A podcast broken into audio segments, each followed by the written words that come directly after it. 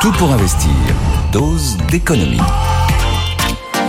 votre dose d'angoisse ce matin Oh, parce que exagérer. nous avons exagérer. nous allons parler de la menace, de la menace qui pèse sur le commerce mondial avec euh, le géant français du transport maritime CMA CGM qui annonce l'arrêt immédiat du passage de ses navires en mer Rouge.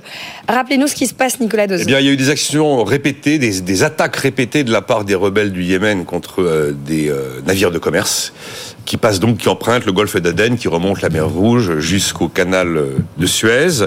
Et vendredi dernier, eh bien, il y a eu un, un missile balistique qui a touché, qui a atteint un, un bateau de transport maritime, un porte-conteneur euh, de l'italo-suisse MSC. Et donc, euh, dans la foulée, MSC a donc annoncé une décision absolument similaire à celle de CMA-CGM. Euh, idem de la part du géant danois Maersk, ce qui veut dire qu'on a globalement tous les grands armateurs de la planète qui renoncent jusqu'à nouvel ordre à utiliser cette route maritime, CMA-CGM étant le dernier en date. On a les rebelles outils qui ont désormais indiqué qu'ils allaient viser euh, les navires de transport maritime, les navires de transport maritime évidemment, euh, qui empruntent le golfe d'Aden, dans la mesure où ils les considèrent comme en lien avec Israël. Et il y a sur place des forces militaires euh, britanniques, françaises et américaines qui tentent de sécuriser la zone. Mais en tout cas, les attaques répétées avec l'événement de vendredi ont fait que désormais les, euh, les grands armateurs ont décidé qu'ils renonçaient jusqu'à nouvel ordre à utiliser cette route.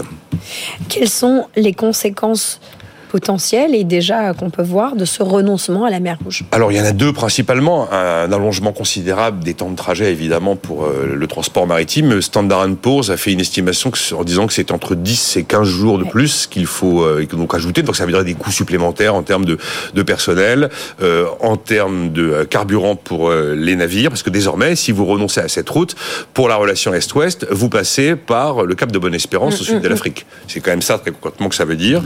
Et le trajet Rotterdam-Singapour, en évitant le canal de Suez, passe de 15 000 km à 21 000 km. Ah oui. Là, les choses sont vraiment très, très, très évidentes. Et alors après, la deuxième conséquence, on peut s'attendre effectivement euh, ben, à un phénomène d'inflation, à commencer par le prix du fret maritime. Et Dieu sait si on a connu ce- cette question-là au moment de la guerre en Ukraine, voire éventuellement une hausse du prix du baril de pétrole. On avait toujours dit que c'est un événement géopolitique qui pourrait faire remonter le prix du baril de pétrole. On a 5 millions de barils jour qui transitent par euh, cette route.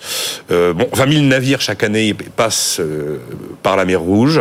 Généralement, vous avez toujours entre 70 et 80 navires CMA CGM qui croisent en permanence dans cet endroit-là. C'est quand même considéré comme les autoroutes de la mer. Et donc, c'est un lieu hautement stratégique pour le fret maritime. Voilà, autoroute de la mer au ralenti, enfin à l'arrêt, à quelques jours de Noël, à quelques semaines du Nouvel An chinois. On sait qu'il y a beaucoup, beaucoup d'activités en amont de cette période de, de, de, de fêtes et de vacances euh, côté Asie. Euh, Est-ce qu'il faut craindre chez nous, de notre côté, dans notre portefeuille, dans notre économie euh, nationale, un recul, euh, un arrêt pardon, du recul de l'inflation Alors un arrêt du recul de l'inflation, probablement pas, parce qu'on va pas être, ça, peut pas, ça, peut difficilement être à l'origine d'un choc inflationniste avec une hausse généralisée des prix.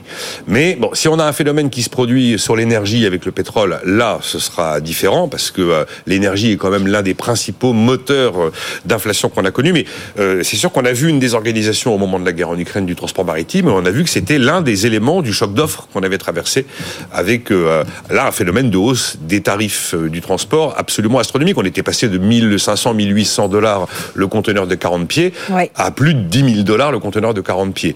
Maintenant, euh, on a eu aussi euh, l'arrêt total du canal de Suez pendant une semaine au mois de mars 2021 quand un porte-conteneur s'était mis en travers. Ça a quand même pas complètement déstabilisé le commerce mondial. On a vécu euh, un an, un, un mois, pardon, un mois euh, de blocus du port de Shanghai lié à la stratégie zéro Covid des Chinois. Oui, ça a désorganisé le, le fret maritime. Ça n'a pas provoqué un choc inflationniste. Alors là, on est, c'est vrai, sur le fret devant une double peine, puisqu'en plus, en ce moment, il y a des phénomènes de sécheresse qui font que le canal de Panama entre le Pacifique et l'Atlantique a considérablement réduit son débit.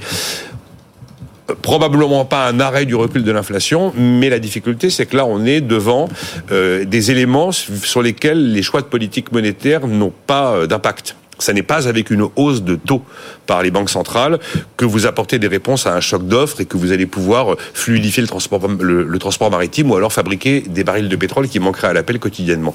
Donc on est sur quelque chose qui est difficile à juguler quand ça commence à s'emballer. Bon. À suivre évidemment euh, sur notre antenne euh, cette mer rouge hein, et le commerce mondial en suspense. En. Merci beaucoup euh, Nicolas Dose.